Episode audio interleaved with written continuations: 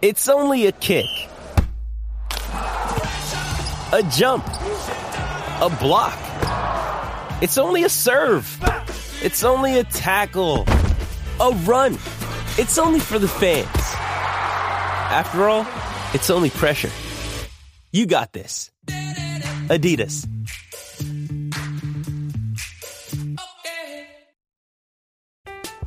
I'm Alex Rodriguez.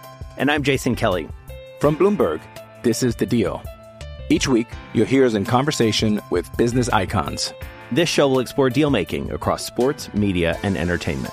That is a harsh lesson in business. Sports is not And, uh, as simple you know, I- as bringing a bunch of big names together. I didn't want to do another stomp you out speech. It opened up so many more doors. The show is called The, The deal. Deal. Listen to The Deal. Listen to The Deal on Spotify. Turn up your volume. Your volume. Because you're about to listen to The Sick Podcast. Sick Podcast. With Tony Marinaro, 55 seconds left in the penalty, a minute and 27 seconds left in regulation time. Boston 4, Montreal 3. Lafleur coming out rather gingerly on the right side. He gives it into Lemaire, back to Lafleur. Oh! The sickest Montreal Canadiens podcast. You're in the ball! Sports entertainment like no other. Rejoint, on lui fait perdre la rondelle, une passe devant. Et c'est Canadien qui complète le dégagement et ce sera la victoire des Canadiens. Coupe Stanley pour les Canadiens. Leur 23e de l'histoire. You found the dogs! John, you found the dogs! He found the dogs! And all together, they worked a young team to the top.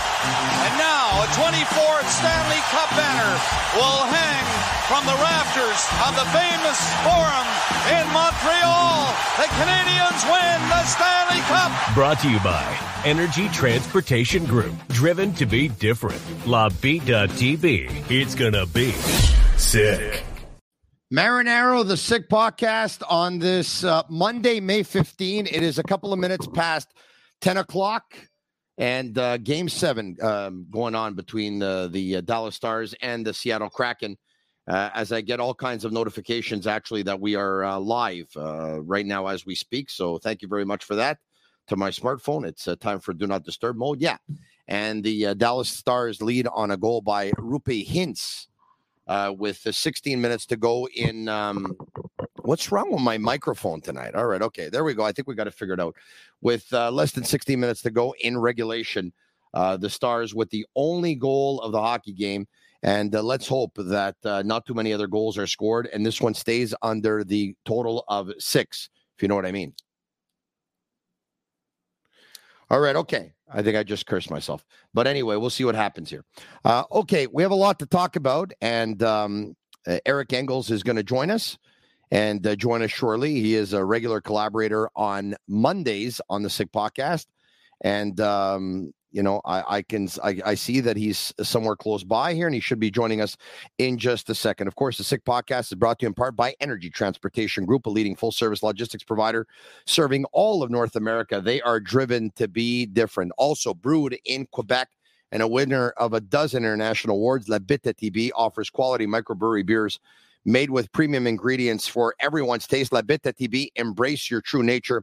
And also brought to you in part by Excel Moto, uh, who carry most motorcycle and scooter brands on the market, uh, which of course includes the Piaggio Group, which is Aprilia, Piaggio, and Vespa. And they have a vast inventory of parts and accessories. And their technicians and service advisors are all highly trained. Excel Moto, your ultimate destination and best customer service experience, in my opinion, your only place to buy a Vespa in the city. So check them out at excelmoto.com and uh, take down this number. Uh, give Ali or Vito a call at 514 738 6686. And they have a promotion uh, that you'll, um, they'll give you a helmet of a certain value if you buy your scooter before the end of June. All right. Okay. Uh, it looks like we have our guy. Without uh, further ado, let's bring him in right now. He is a Sportsnet at sportsnet.ca. Eric Engels, what's going on? What's happening? Everything good? Uh, everything's great. A little bit of a darker look than usual, and I have Yeah. to say, I like it. What are we doing here? Uh, is this? Uh, I just wanted to turn those lights off behind me because uh, otherwise it would cre- create a bit of a weird flash.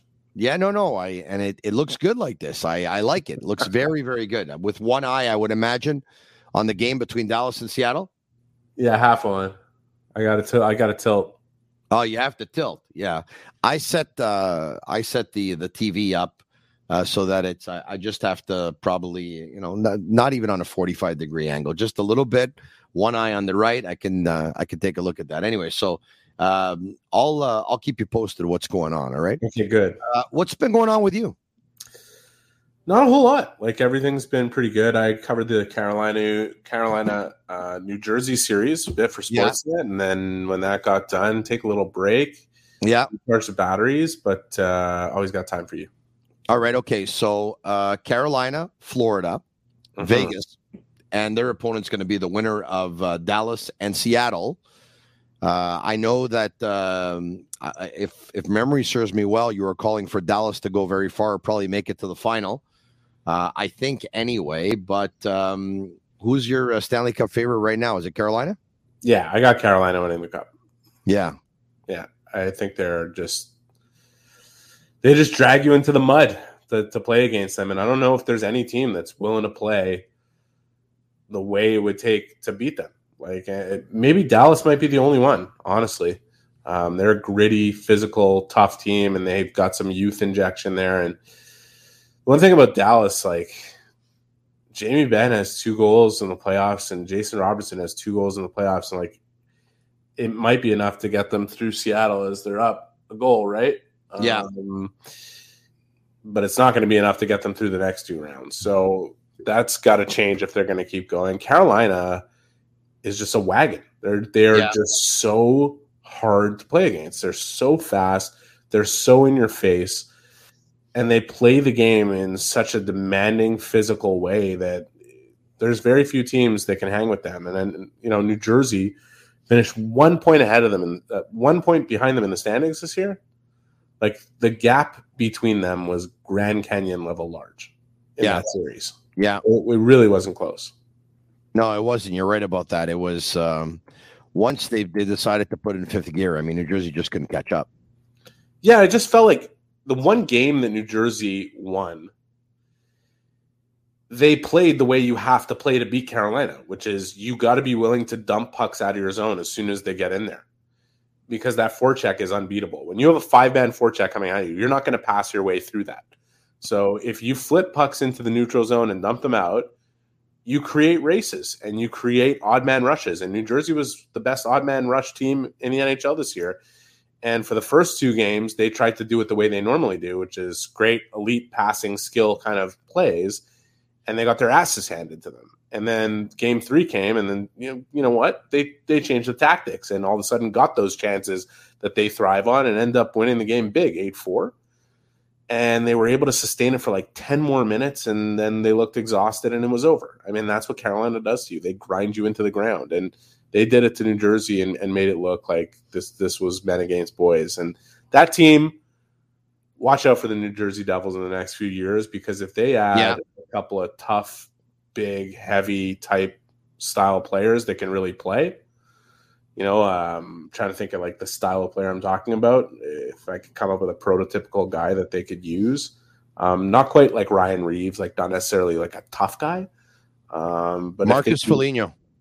Yeah, uh, a little faster than that. Like, yeah, honestly, like uh, like Acciari for Toronto. If they get three of those guys that are gritty, physical, tough, hard to play against in your face type players, there wouldn't be much to stop them. You know, they've got all the ingredients to be a really great team for years. Yeah, and uh, yeah, and and some of those key ingredients, of course, is is depth down the middle, which is extremely important. I, I mean, unfortunately, it didn't work out for Toronto, but if you take a look at teams that have won the cup in the last 15 years, there's been a lot of depth down the middle, and the the New Jersey Devils with uh, uh, two first picks overall Nico Hischier is one of their centers, and Jack Hughes is another. And um, I believe two other centers that they have are former first round picks, if memory serves me well, and Michael McLeod and Curtis Lazar, obviously first round picks and not first pick overall. But you know, they're they're pretty deep down the middle.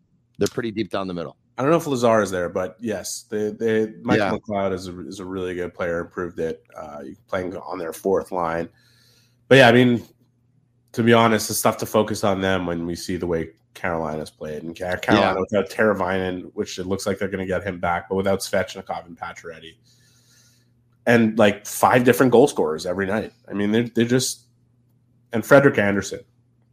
I mean, for a guy who built up a reputation as being a really great regular season goaltender who Yeah. was potentially a little fragile and, and could get injured easily or can't deliver in the playoffs, he's been awesome so far. And he came in late, you know, with Raanta holding them up in the first round. They Yeah. haven't needed they haven't needed incredible goaltending.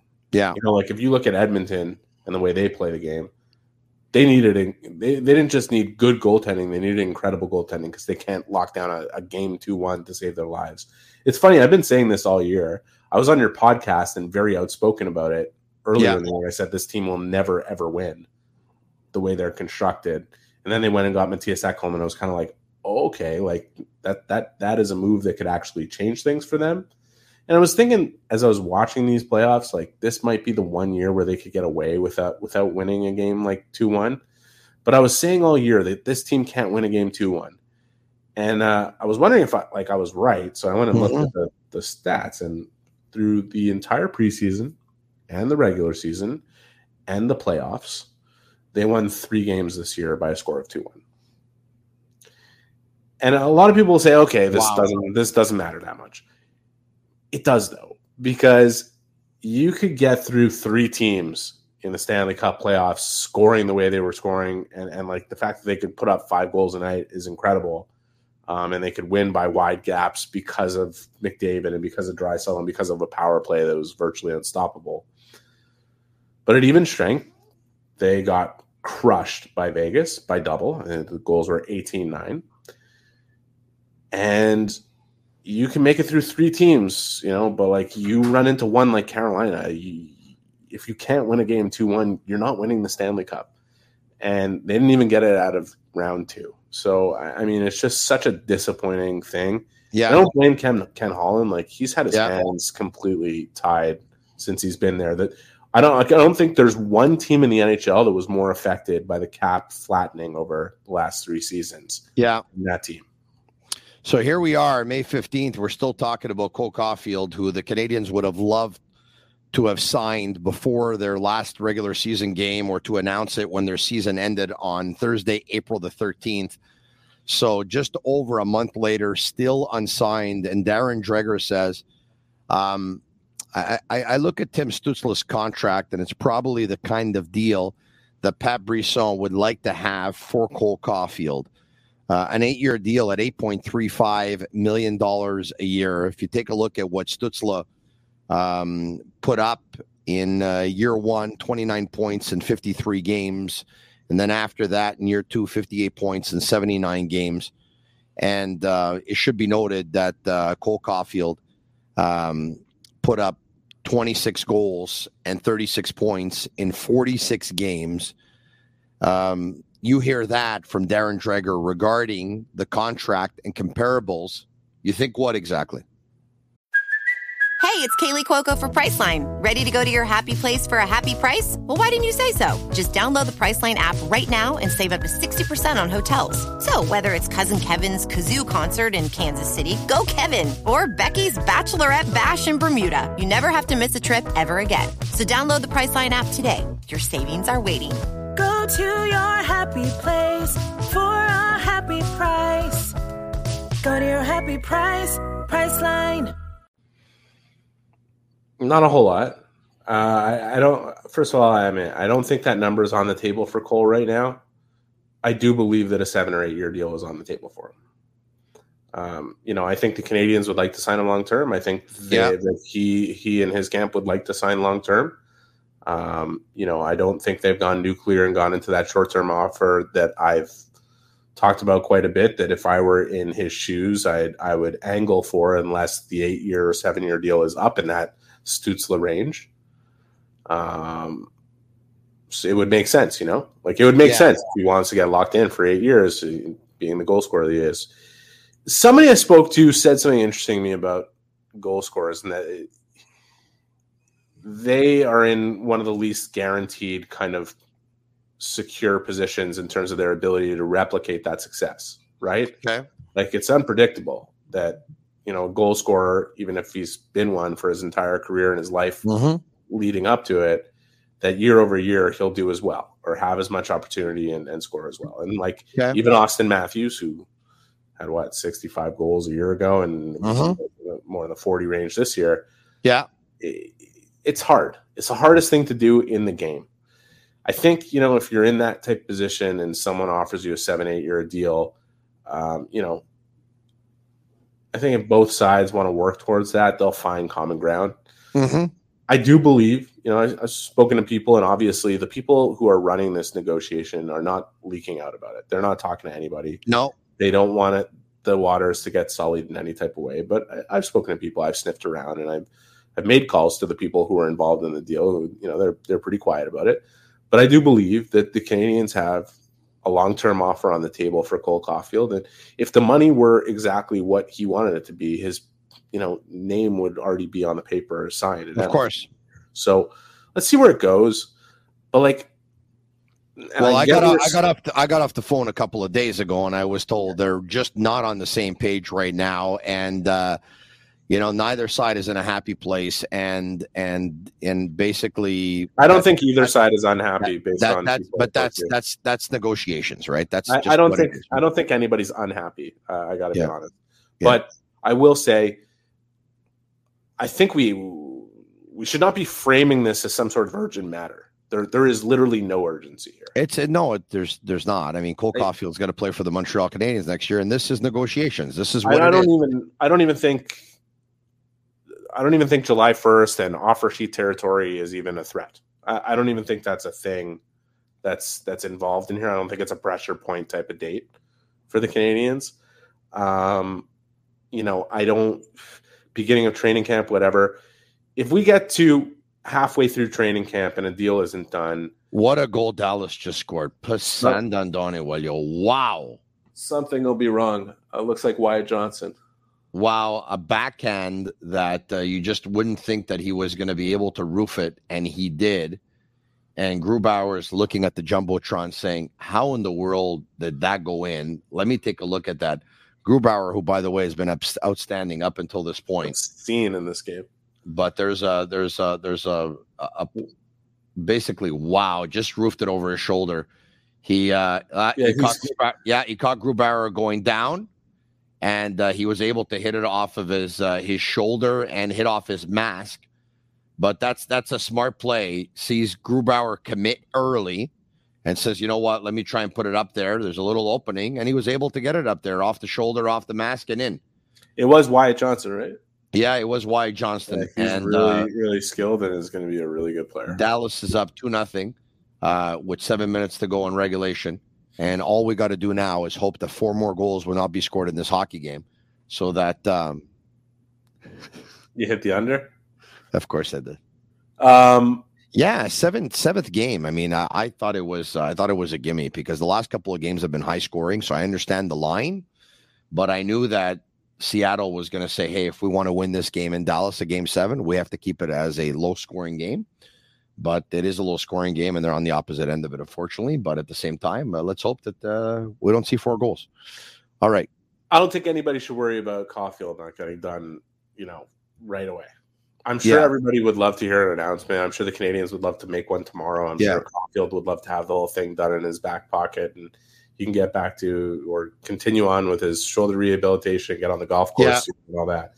Um, there's just Eric, Eric, we have two people involved right now who are pretty awesome at contract negotiation. One being Agent Pat Brisson, and one being Montreal Canadiens general manager, former NHL player agent Kent Hughes. I mean, could you imagine? Like, you know, you, you know, the the the line is is that everyone wants to win here, but at the same time, I mean, you know, the team wants to win, the agent wants to win, the player wants to win, but uh, that's uh, two pretty sharp dudes uh, They'll trying to uh, pen to paper and all that stuff. they'll find their way. They'll, they'll Yeah. find their way. And they, look, I just think I get everybody b- being impatient about this type of thing, like everyone outside of it. It's just, you know, these things, when it comes down to heavy negotiations, like you know when you, when you get into like the real details, they tend to get settled when there's an actual deadline to get them settled. You know, like it's uh, there's nothing as far as I'm concerned, as far as I've been told, there's nothing contentious about this negotiation right now. I hear nobody's, you. Nobody's unhappy. Yeah. No, I'm just going to take uh, the next five minutes off to actually look up contentious and see what it means. And uh, then we can pick up where we left. There's off. no fighting. There's no I fighting. Know, I know. I, I understand. Uh, okay. Um, we. I want to get to uh, Sean Farrell at the Worlds. Hmm. Goal assisted by Lane Hutson. Mm-hmm. That's good. I guess so. Well, yeah. Well, you know, those are two guys that uh, that have put up numbers in uh, in the past season, and uh, two guys that Montreal Canadiens fans are looking at, saying, "Hey, you know what? I want to see these guys going forward in a Montreal Canadiens uniform." And uh, they're both in on it. So, did the future play itself out today at the Worlds? Maybe, just maybe. Maybe they're also two guys that like you can afford to give some time to develop, and like people should not be freaking out if for whatever reason yeah. they're not killing it in the NHL. You know, well, obviously Hutson's yeah. going to be next year.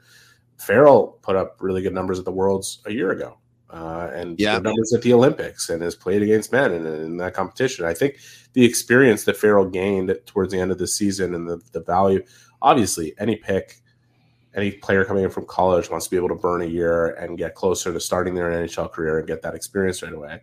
And, and for the team, you could say, okay, you know, like we're incentivizing them to ensure that they're signing with us it's great though. It is an accelerant from a development standpoint. If you can get that experience, if you just, no matter how it goes, find out how that league works going into a summer worth of training and uh, seeing what the speed is, engaging and feeling it. You know, you could watch it your whole life, or you could watch it from up top.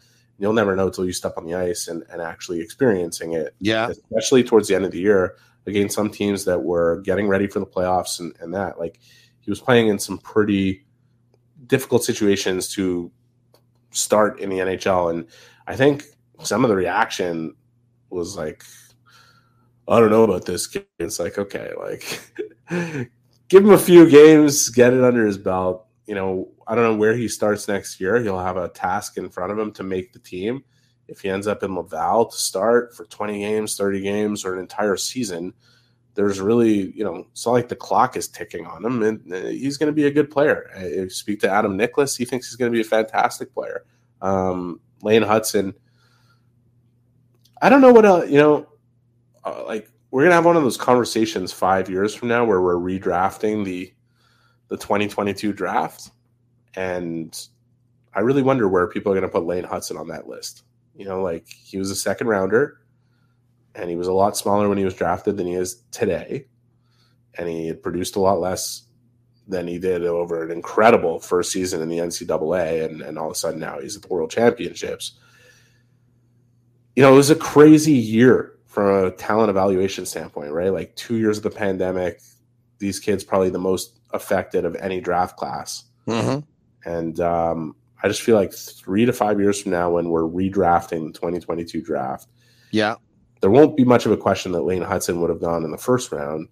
Yeah. The, the real question will be is how far up the list he actually gets.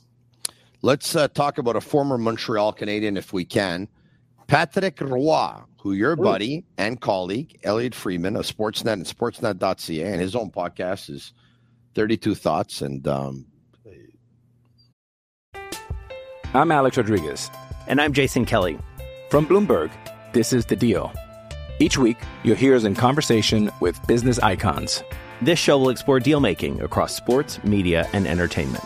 That is a harsh lesson in business. Sports is and, not uh, as simple you know, as bringing a bunch of big names together. I didn't want to do another stomp you out speech. It opened so, up so many more doors. The show is called The, the deal. deal. Listen to the deal. Listen to the deal on Spotify. Jewelry isn't a gift you give just once. It's a way to remind your loved one of a beautiful moment every time they see it. Blue Nile can help you find the gift that says how you feel and says it beautifully with expert guidance and a wide assortment of jewelry of the highest quality at the best price. Go to BlueNile.com and experience the convenience of shopping Blue Nile, the original online jeweler since 1999. That's BlueNile.com to find the perfect jewelry gift for any occasion. BlueNile.com. giving it a plug here on this podcast. Look at that. You know, we, we're we're we're all uh we're into we want everyone to do well. You know, we just we want everyone to do well. You're well. with a guy from Sportsnet, and I love those guys. Jeff and Elliotte Yeah. are phenomenal. Yeah. Standard bearers, in my opinion. Yes, and uh saying that you know Patrick Roy's name has come up in Columbus. Could you see Patrick Roy being the coach of the Columbus Blue Jackets? Uh, I could see it happening if he doesn't end up as the coach of the New York Rangers. I, You know- I would lo- I would love to see him on Broadway, and I've There's- always said Patrick to New York, thanks but no thanks. You know, I I um, I, I talked to Michel uh, Therrien about this today, and I said, uh, Michel, uh, Patrick, and he said, you know, Tony, geez, man, he certainly paid his dues. I mean, I hope for him, and he and he really has. You know, I, I know he was a head coach in the National Hockey League for three seasons, but I mean, you know, he came back now to coach in the Quebec Major Junior Hockey League for the last eight seasons and uh, accomplished pretty much everything you need to accomplish at that level, whether it's in league or Memorial Cup. And, you know, Patrick Roy would just make so much sense with the New York Rangers, right? Some veterans who unfortunately didn't work overly hard in the playoffs, who need someone who commands respect. You think definitely Patrick would. So many memories for Patrick at MSG in that arena. And uh, MSG is used to big names and big stars, right? And Patrick Roy would certainly be one of them. Yeah, I mean he'd be he'd be right up there with the best of them, and also, uh, I mean, there's a relationship with Chris Drury. Obviously, the two were champions together. Yes. Um, Patrick is a fiery competitor. That's the top thing you would say about Patrick Roy, whether you knew him or didn't, or just Mhm. knew of his career. He's a winner. He's also a winner. I think of those three words fiery, competitor, winner when I think of Patrick Roy, Those are the first words that come to mind. Yeah. Everything else that comes with that package, um, if you're smart, you learn to live with because winning is what counts. And the Rangers have certainly positioned themselves to be a team that can win moving forward. Talked about New Jersey earlier, talked about Carolina. Um, you know, the Rangers, with a lot of help from Jeff Gorton and now under Chris Drury, have a lot of the pieces you would like to see in a team that could win. Uh, I think Igor Shesterkin will bounce back pretty hard. I think some players underperform that are very young that have the ability to take on much more responsibility on the team moving forward and fill the voids that will likely be left by Tarasenko Yeah. and Kane. Yeah. And um, why not put a guy in there who is a winner? I think I don't know for sure if they're looking at Patrick Roy. I don't know for sure if he's interested in that position, but I could see a real strong fit there. And if Columbus is in the mix, and all of a sudden there's a couple teams that are interested in Patrick Roy, the chances of him returning to the NHL uh, are are high. I would say that New York is a better fit because of. Drury. You know, one of the reasons why Patrick I think ended up on the outs in Colorado Yeah. Is you know he had certain assurances from the Power struggle with him and Joe Sakic. yeah, but I, I, you know, I think that's been overblown. I've had some conversations. Like, I think it's more that he was told that he would at least be consulted on certain decisions, and then all of a sudden that Mhm. didn't happen, and so it's you know some sort of trust was broken there. I Well, don't it think didn't happen. It didn't happen because Joe didn't want. I mean, yeah, it's very- no, no. yeah, I, right. I, I don't know. I don't know that Patrick himself was, wanted, you know, omnipotence. He wanted to be the, the most powerful guy and have say on every single thing that happens. I think he just wanted to be involved in the discussion as the head coach of the team. And I think Mhm. at some point or another, there was a disconnect and he had enough of it and left. Um, he's probably learned from that experience too. So I see a better fit with New York because Drury's there and, and it is a guy he knows. Um, we'll see what happens with Columbus if they are in fact interested. I, Yeah. I think whoever gets him is getting a winner, and you take whatever else comes with that package. Yeah, you would think that um, Drury will probably pick up the phone, give Joe Sakic a call, who was their former teammate as well, and say, "Hey, Joe, um, Patrick Roy has caught our attention as we're looking for a coach. Um, talk to me about your working relationship with him, and what do you think?" I mean, and um, you would think, you would think that. uh, You would, but at the same time, if Chris Drury believed that that relationship was tainted and, and had an understanding of why it was tainted, uh, he may not look for an opinion that that might be somewhat biased against Patrick Roy. He might, just Yeah, I hear you. Himself, I already know kind of I, don't, I have to take this information with a grain of salt. I, I mean, at the end of the day, if you buy a car, mm-hmm. you don't want to just hear what somebody else has to say about that car. You want to go see the car and test drive the car. Um, you know, I think ultimately these decisions you can go with. Re- I think references are important only to a certain extent, uh, in that you, they're kind of your fail safe. I'm gonna hire this person.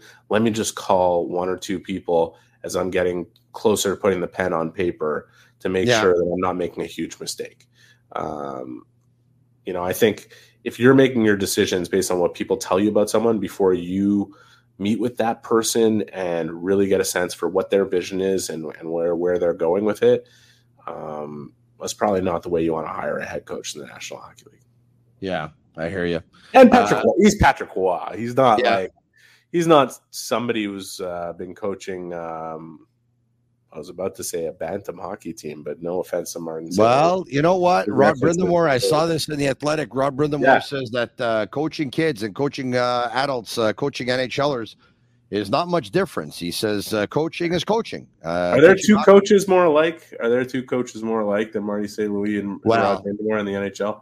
When when I when I saw Marty St. Louis at the beginning, I mean the comparable for me was this guy could turn into Rod Brind'Amour. And if he does, and I'm confident that he will be that kind of coach, I think he is already Brind'Amour, obviously, with a lot more experience here. But then the Canadiens, you know, they found themselves a real good hockey coach. And I believe that Marty St. Louis will have the Canadiens playing uh, the same kind of hockey that the Carolina Hurricanes are playing under Rod Brind'Amour within a couple of years. I mean, I already see it.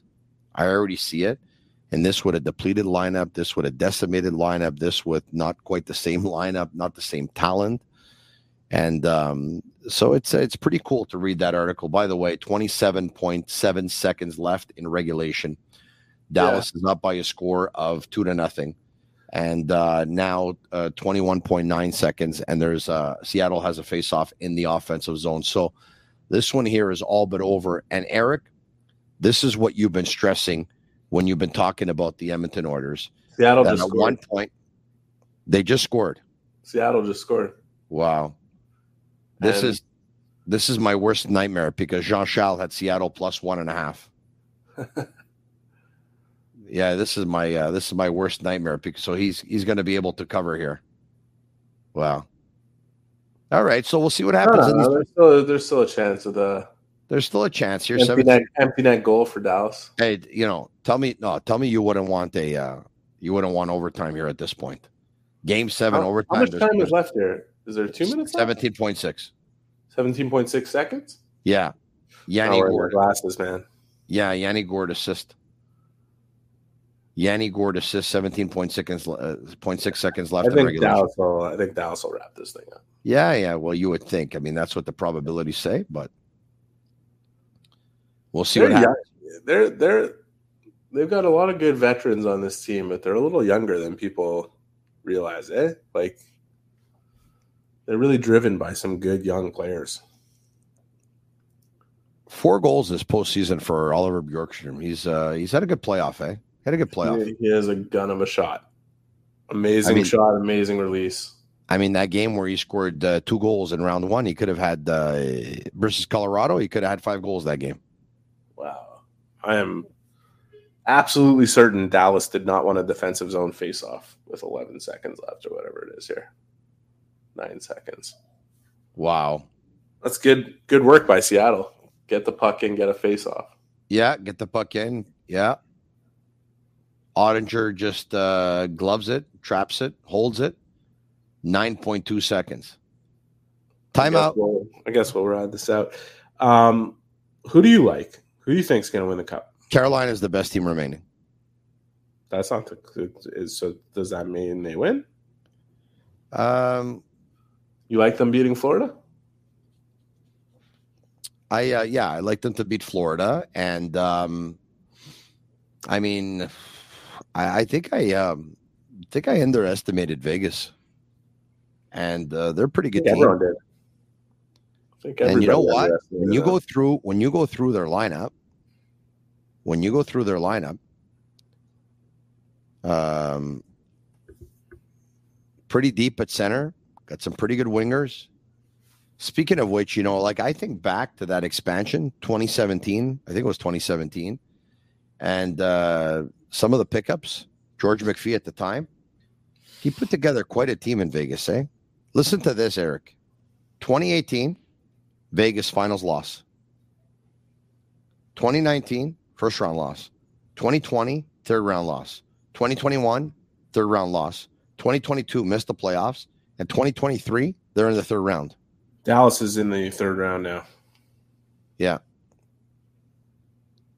So there's a shot of Jim Nill right now. Yeah. He's one of the best GMs ever. Very, very good general manager. Amazing general manager, honestly. Two two one is the final. And, Such a uh, respectable human being and an excellent, excellent, excellent general manager, honestly. Yeah, yeah. From the um, Steve Yzerman school, him too, or uh, them together.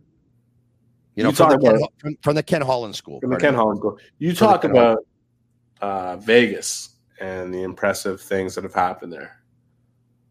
Like this draft that Dallas had, where they got Oettinger and Robertson. I mean, this this and Thomas Harley has been fantastic for them. Like this team is is really well built, really built for the playoffs. The hiring of Pete DeBoer, yeah, after Bones was this is a a dangerous team. I like them to take down Vegas personally. I think they're going to the Cup final against Carolina. Nice to see uh, Ali Nesruddin um, make it to uh, make it to the next round. And you know what? I'm probably going to send them uh, a text message. We'll see if we can get him on the podcast sometime soon. That would be cool. That would be cool. We've had him on before. Oettinger, the best goalie remaining. Or he hasn't, over- he, he hasn't been so far in these playoffs. Um, Yeah. you know, hasn't been on the level that we saw from him last year. The fact that it hasn't mattered quite as much and they're going on to the conference finals is something I'd be concerned about if I was Vegas. They've gotten some great goaltending. Um, they were getting it from Brossoit. They, they're getting it from Adin Hill, It was really great.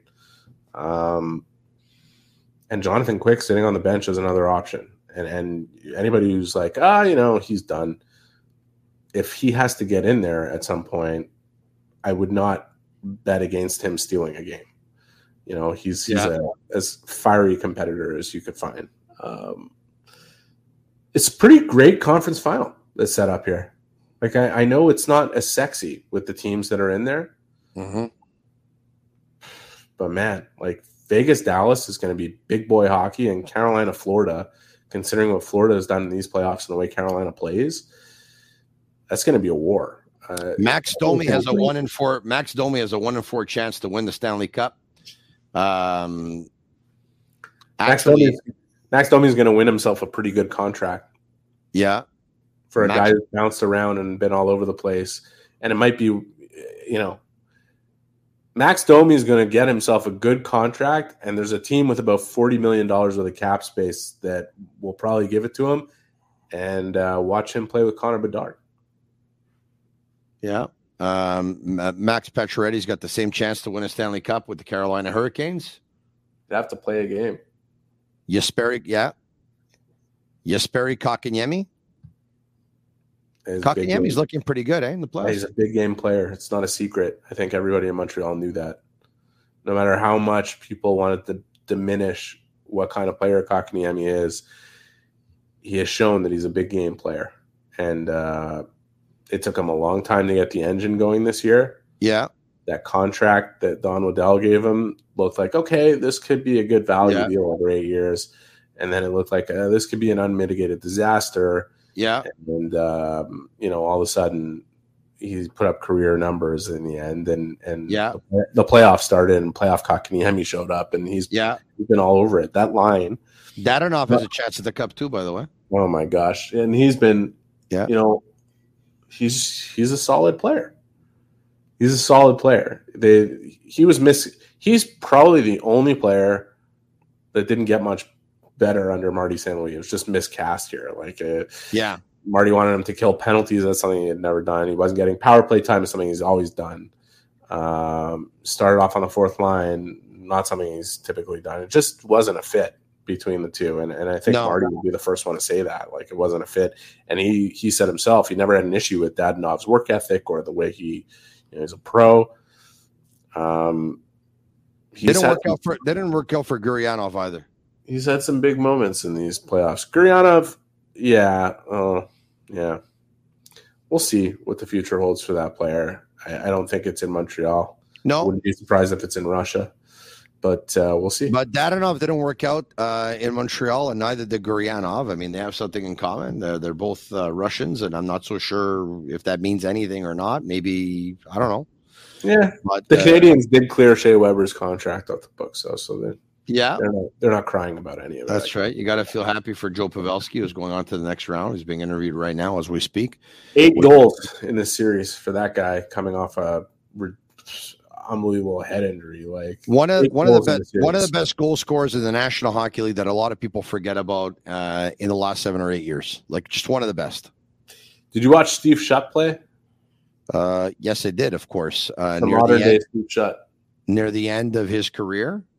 The Um, modern day Steve Shutt. Steve There's Shutt was just a shooter, man. the best. Yeah, but he also had the best like hand-eye coordination of a of a generation. Oh, this guy could incredible deflect pucks. Yeah, the tipping pucks. He was absolutely fantastic. And Joe Pavelski's great at tipping pucks. You're right about that. That's in the NHL. Yeah, he's absolutely fantastic at tipping. Unrivaled. yeah, no, it's great. This, yeah, I want to get back to playoffs have been. Kotkaniemi for a second. I mean, look, it's obvious. I think now that the play would have been um, to sign him to match the offer sheet, knowing Oof. that it was too much money at six point one in year one. But after that, if you can get him signed to a long term deal at a number inferior to Yeah. that, I mean, I don't think Carolina is complaining about Jesperi's Kotkaniemi's contract the rest of the way, uh, and he's only going to get better. You know, I, uh, I he'll- don't. I don't agree. I, You don't I- agree? I'm I'm not. I'm not taking anything away from Yasperi. I just think at the time when the offer was made, Yeah. I didn't really, I didn't really see a way for for Bergevin to get the to sign that thing. I mean, it just didn't make sense to me. It, it didn't clearly didn't make sense to him or any. I mean, they would have had an impossible time justifying it. And it, the, the mistake was not getting. yeah, but done. but everybody Mis- knew that that it mistake was been. not getting him done before that. That that's Yeah. if you want to point to some mistake and say that you know this was in their control and they kind of blew it. You know, Yeah, I don't know what the hard line was from the agent. It's very easy to play kind of Monday morning quarterback on that whole decision. To me, it was. I remember it at the time. It was there was no way for the Canadiens to sign that deal. Like there was just no way to do it. yeah. it would have screwed Well, up their entire salary structure. Yeah, now that I remember, of course, there was no room and all that stuff, but Not just room, just setting precedents for certain players and the structure that they need to be under, and Suzuki not done to a deal yet, and all, all that stuff. Like it would have messed up everything. Uh, it was a great play by Carolina. It was a great play because it worked.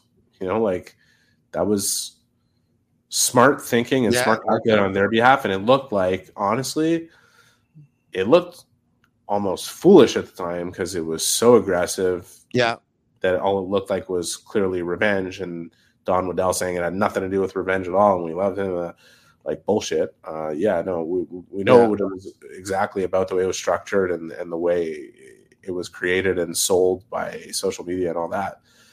But to sit here and say that the Canadiens in hindsight should have signed it, uh, I mean, it, it didn't make sense the day of to sign it. And there was no way no, but but but everyone, Eric, everybody knew that it didn't make sense to sign the offer sheet because that deal obviously um, it made no sense to anybody. But when I say that, I mean, and this is the difficult part, right? Because we don't have a crystal ball. Had you had a crystal ball and known that if getting that you were going to be able to sign Kotkaniemi after that offer sheet to a contract which was a long term at around 4.8 million that's pretty respectable because in the end the Canadians have you know Christian Dvorak at like 4.45 million dollars or something like that and I think Dvorak's been disappointing. I mean, good, he's a good player. I mean, there's he definitely is a good player. I don't think there's any question he's been disappointing. But to me, he's uh, you know, he's he's he's he's bred with no gluten. I mean, he's just he's very bland.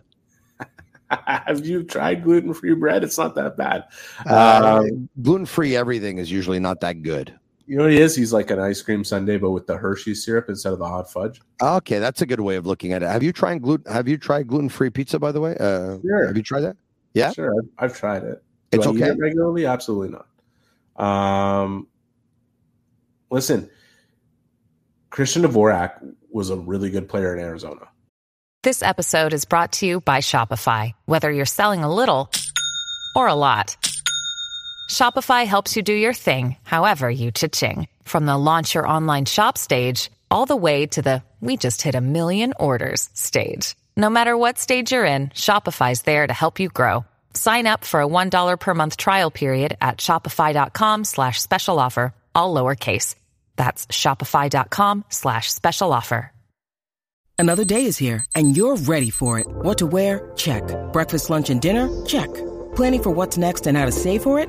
That's where Bank of America can help. For your financial to-dos, Bank of America has experts ready to help get you closer to your goals. Get started at one of our local financial centers or 24-7 in our mobile banking app. Find a location near you at bankofamerica.com slash talk to us. What would you like the power to do? Mobile banking requires downloading the app and is only available for select devices. Message and data rates may apply. Bank of America and a member FDIC. Like I, I, I, I remember being very early on the case of the Canadiens being into Christian Dvorak and wanting to sign him, and they saw a player that was a very good player in Arizona, uh, a player that was projecting to do even better with Montreal. Mm-hmm. It hasn't happened. I don't know why. I don't know if maybe just it's the market and it's not for him. Um, and I think it really hasn't helped him in terms of getting the fans on his side. The fact that he's such a, and I don't say this as an insult, he's a boring hockey player. He doesn't have flash to his game, and No, so he doesn't. if he's not going to put up that that type of production where he's you know uh, in between where where he could moonlight as a top six center and and end up being you know a really really good third line center which he, he Mhm. hasn't been he hasn't been for Montreal there have been way too many nights where he's been invisible but if he could at least play to his strengths and analytically live up to that kind of reputation you could live with the fact that he's not flashy and he's boring um, but the fact the fact that he's not flashy and he is boring, coupled with what's been a lack of production, a lack of consistency, and too many nights where he's been invisible, um, it just it, it hasn't been a good deal. hasn't worked out well, and I'm not sure how he's coming back and in what shape he's coming back in. I don't mean physically. I, I just mean is he going to deliver a real bounce back here? Mm-hmm. Um, because if he could, he would have some real value to the Canadiens in terms of stabilizing their center line. I, I don't. Yeah. I don't trust it's going to happen. That's all. I hear you. Marinaro is shut out to VPR Impex and check them out at vprimpex.com. Ecological cleaning solutions for a safer, uh, safer environment. They help you take advantage of the wonderful benefits of ecological cleaning solutions using vapor technology, which they call Vapore, to clean faster and more efficiently and save money in the process, whether it's for uh, residential or whether it's commercial, hospital, schools, old age homes, uh, cleaning efficiently without the need for harsh chemicals at 16641 Hymus in Kirkland. Once again, check them out at vprimpex.com. Uh, call my buddy Mario Ruffalo at that point. All right, okay. Um, Marc Bergevin. Last but not least here. I think this is the last one. Marc Bergevin. Uh, his name thrown out there. Pierre LeBrun says uh, the Penguins have had uh, interviews for uh, a general manager. Uh, they've had Zoom calls. They've gone through the first round. Marc Bergevin, uh, Eric Tulsky, uh, Jason Karmanos, and Peter Chiarelli among those interviewed. Frank Seravalli added Jason Botterill, Ryan Martin, who's the assistant general manager of the New York Rangers, John Chayka, and Mathieu Darche. What do you think? I think there's going to be a lot of bridesmaids. Right? What do you think? It's a job. I don't know. You know, I, I can't speak to who I think gets the job. I, I could speak to what kind of person I'd be looking for to take the job. Okay. Well, you Um, think you think Marc Bergevin would be a good fit in Pittsburgh? Why or why not?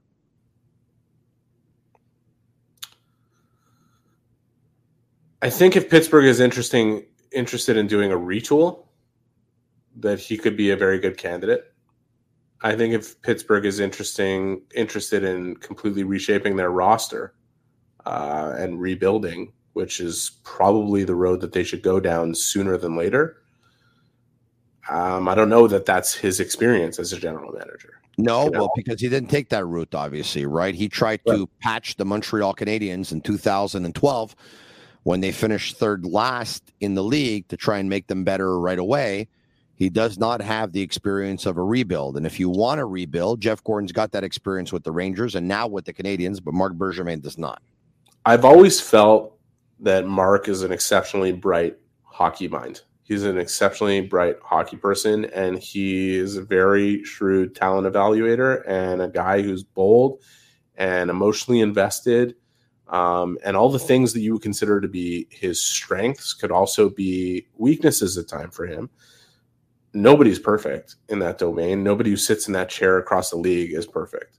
Um, does he have flaws? Is he an executive like Jeff Gorton or even like Kent Hughes? Uh, I don't think so. Do I think he's an exceptional kind of hockey evaluator and a guy who is great at making trades? You know, was he was he great at making uh, building teams? It would be tough to argue that he was. Uh, was he great at making individual moves and and putting together components that that could help a team mm-hmm. win? Absolutely. You know, and and then we're talking about what he was in Montreal and what he might have been in Chicago before that. And you can't discount the value of experiences and and how Mark in the contemplation period between what he did in Montreal and going to LA and seeing how things ran there and potentially joining another team and becoming mm-hmm. GM again. You know, we all have those times in our lives where we say, Well, I would have done this yeah. differently. I would have done this and I would have done that.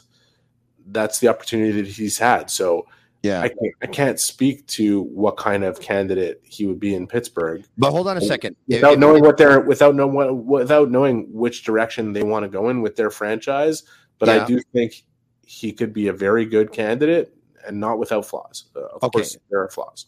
Now, unless the Pittsburgh ownership group wants to go in a different direction, the direction they chose to go in over the last couple of years by extending Letang and uh, having still Crosby and Malkin and Letang is that they want to be able to patch the team to be able to mm-hmm. go one long run again and try and go for that Stanley Cup, which would be the fourth cup for those gentlemen that I just talked about.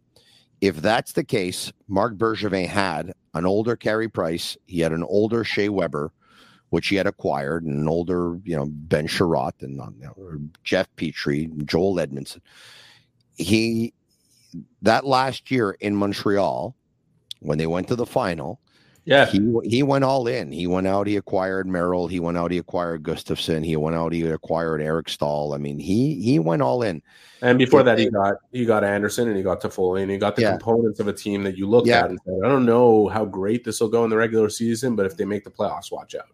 Yeah, and you know what? If that's the context, and you would think that it probably is, because you just get the feeling that the only way a rebuild makes sense for Pittsburgh is if they would trade Crosby too, and you get the feeling that Crosby was drafted and will retire a Pittsburgh Penguin. At least, I mean, that's the feeling that I get. And if that's the case, Bergevin in the short term could probably, I think he has the experience to be able to patch it, to give it a good kick at the can there in Pittsburgh.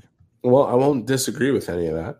Yeah. What I would say is that the guys who run Fenway Sports, yes, um, who are the owners? Who are the new owners of the Pittsburgh Penguins? And Mario Lemieux is a minority owner now. Yeah, they would have an analytic lean, and there are some names that I saw that are more analytically inclined than than Mark is, unless something has changed in the last couple mm-hmm. of years. Um, it'll be interesting to see who ends up on the short list the, the list is quite long right now, and that's what it should be when you're opening up a search for a new general manager. The best guy for the job, I could say unequivocally, would have been Kyle Dubas if he had put his name in that in the ring. Um, it's clear now that he doesn't want to be in the ring. Yeah, I'm not sure where Brad Treliving is going to end up, but that's a really good GM that's on the market that's going to end up somewhere. Yeah. Kyle and, Dubas, uh, who earlier today said that you know he'll either stay in Toronto, and if he's not staying in Toronto, he'll actually detach and take a sabbatical yeah. because you know the last year has been very very taxing on him and his family and yeah. that's something that he wants to you know take a step back and evaluate And so at that point, he's taken, you know, he wouldn't he wouldn't be going to Pittsburgh. But look, if Mario Lemieux was the majority owner, which he's not, I think it would have been Marc Bergevin's job to lose because everyone knows that Marc Bergevin and Mario Lemieux, childhood friends. Um, Marc Bergevin used to play for the Pittsburgh Penguins. mark Bergevin and Mario Lemieux played for the Ville-Émard Hurricanes, and uh, you know they share also uh, a mutual friend who's best friends with each other, which is super agent Pat Brisson. And uh, Brisson, one of Mario Lemieux's best friends. Marc Bergevin, one of Mario Lemieux's best friends. Marc Bergevin and Pat Brisson, best of friends. So if Mario Lemieux, and you know what, it still could be good enough. Sometimes you know that familiarity, obviously, you know, and uh, it helps. If Mario Lemieux's got to say, I would think that of all the names that are there, that Marc Bergevin um, would be in pole position if Mario Lemieux has a say. I don't know how much of a say he has. Obviously, he does. I don't know how much. I would think he's got a say. I, I don't. I don't. Um, you know. You know. I don't know. What I, I don't know. I don't know I, the- I know how deep the connection. Yeah, I don't disagree with you. The connections run deep. Whether or not they're influential in the process is a totally different story. Um, I think it helps get an interview. Um, I think Mark's experience alone should be enough for him to be interviewed. Um, we'll see. We'll we'll see what ends up happening. You know, he's he doesn't have a bad gig in LA, and um, closer to his kids. And there's there's 12 names in the ring right now. Like, let's see where it gets whittled down to. And if Yeah. Mark is still standing, then then obviously it could be very much a viable candidate for the job. But uh, yeah, that's I, I think it's it's going to be a really interesting one. We'll, we'll see where it goes. Yeah. Hey, uh, Mike Zeisberger just brings up something that I'd forgot about for a second. The Pete DeBoer Bowl, right? Vegas fired him. Dallas hired him. He tweets, and he's right. Pete DeBoer is going up against his former team.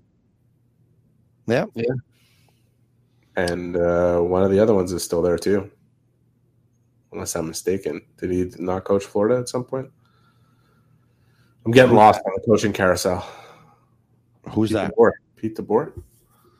Was Pete DeBoer never a coach in Florida? Maybe I just made that up because Pete DeBoer in Florida? No, uh, I don't. Uh, I don't think so. Pete DeBoer in Florida? No. No, I'm making that up. Yeah. No, Pete DeBoer. Pete. De, uh, I was right. He coached I was right. He coached in Florida. Yeah, yeah, he coached in I Florida. was right. Yeah, yeah, he coached in Florida. Right. My, it's nice to know my memory still works. Yeah, yeah. No, he coached in Florida. Um, it was. It's because it was 15 years ago that we forget, right? That's well, uh, you forgot. I didn't. yeah. No, good for you. Yeah, you definitely did. he coached. He coached uh, what? Florida, Jersey, San Jose, uh, Vegas, Dallas. Uh, quite the coaching career. His record with the Florida Panthers, by the way, missed the playoffs, missed the playoffs, missed the playoffs. Yeah, they weren't a very good team from 2008 to 11. Then he goes to New Jersey. They lose in the Stanley Cup Finals in his first year there. Then they missed the playoffs. They missed the playoffs. Then he's fired the year after, not even at the midway point of the season. And then with San Jose, he loses in the Stanley Cup Final, loses in the first round, loses in the second round, loses in the conference final. And then he's let go before the midway point of that other season. And then he loses in the conference final with Vegas. And he loses in the conference final again, misses the playoffs, and now he's with Dallas. Man, you'd like to see a guy like that win the Stanley Cup. So close, but yet so far. It's a tough gig. You'd like to see a guy like that win the Stanley Cup. It's a tough gig. Yeah. Ask Sheldon Keefe. You're right about that. Hey, um, I kept you for a long time, and I'm very, very appreciative because uh, you know you weren't even to watch uh, Game Seven without one eye on it. But thanks so much, man, and I'll talk to you soon. I really appreciate it. It's a pleasure. Take care, Tony. All right, there you have it. Eric Engels of Sportsnet and Sportsnet.ca. Once again, in case you missed it, uh, the Dallas Stars 2 1 winners over the Seattle Kraken. Uh, so Dallas versus Vegas and um, Carolina versus Florida. Uh, Marinaro with a shout out to my boy Charlie Cabrera over at uh, the Optimal Stretch Clinic 4710 St. Ambroise, room 312. Go to door C and room 312 and uh, he specializes in fascial stretch therapy. There aren't too many in the country that can do it, but he saw me here struggling um, top of my back and my shoulder blade was uh, aching me quite a bit. I, I even had pains in uh, in my wrist, and he came in and he did some work on me. And uh, he said, "There's not too many in the country that do the type of work that I I do. Why don't you come in and take a look for yourself?" And I've gone in and I've been a regular ever since. So I really, really thank him. And uh, you check him out if you can. Uh, if it's good enough for George St. Pierre, it's good enough for me. And there's a video of George. Check him out at optimalstretchclinic.com and Optimal Stretch Clinic on Instagram. Uh, Paul Maurice is former Carolina coach. Yes, Paul Maurice uh, is former Carolina coach. Tony, how's the car? Did you get a new one? How's the car? Did I get a new one? Uh, no, I didn't get a new car just yet. I had one that was accidented. Right now, I have a loaner, and uh, we'll see. We'll see. Uh, only reason Habs are getting the fifth pick is because of injuries. Yeah, okay. Maurice is a great interview. He, he certainly is. Out of all the coaches in the league, Paul Maurice, great interview. Rod Brind'Amour, great interview. Marty St. Louis, very, very good interview. Yeah.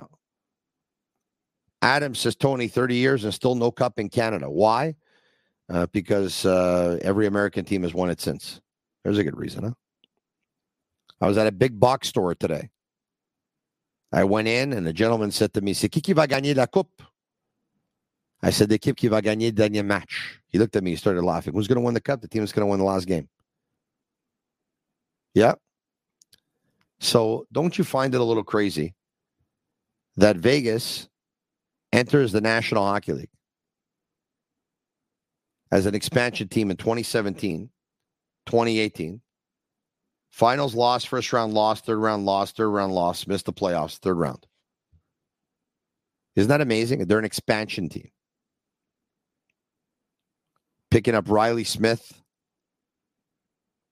in the expansion draft from Florida. He picked up uh, Jonathan So made a deal for Smith, I believe. Making a deal for Shea Theodore. Making a deal for Brayden McNabb. Picking up in expansion as well, uh, William Karlsson. They made some really good moves, man. And credit to Seattle, too, eh?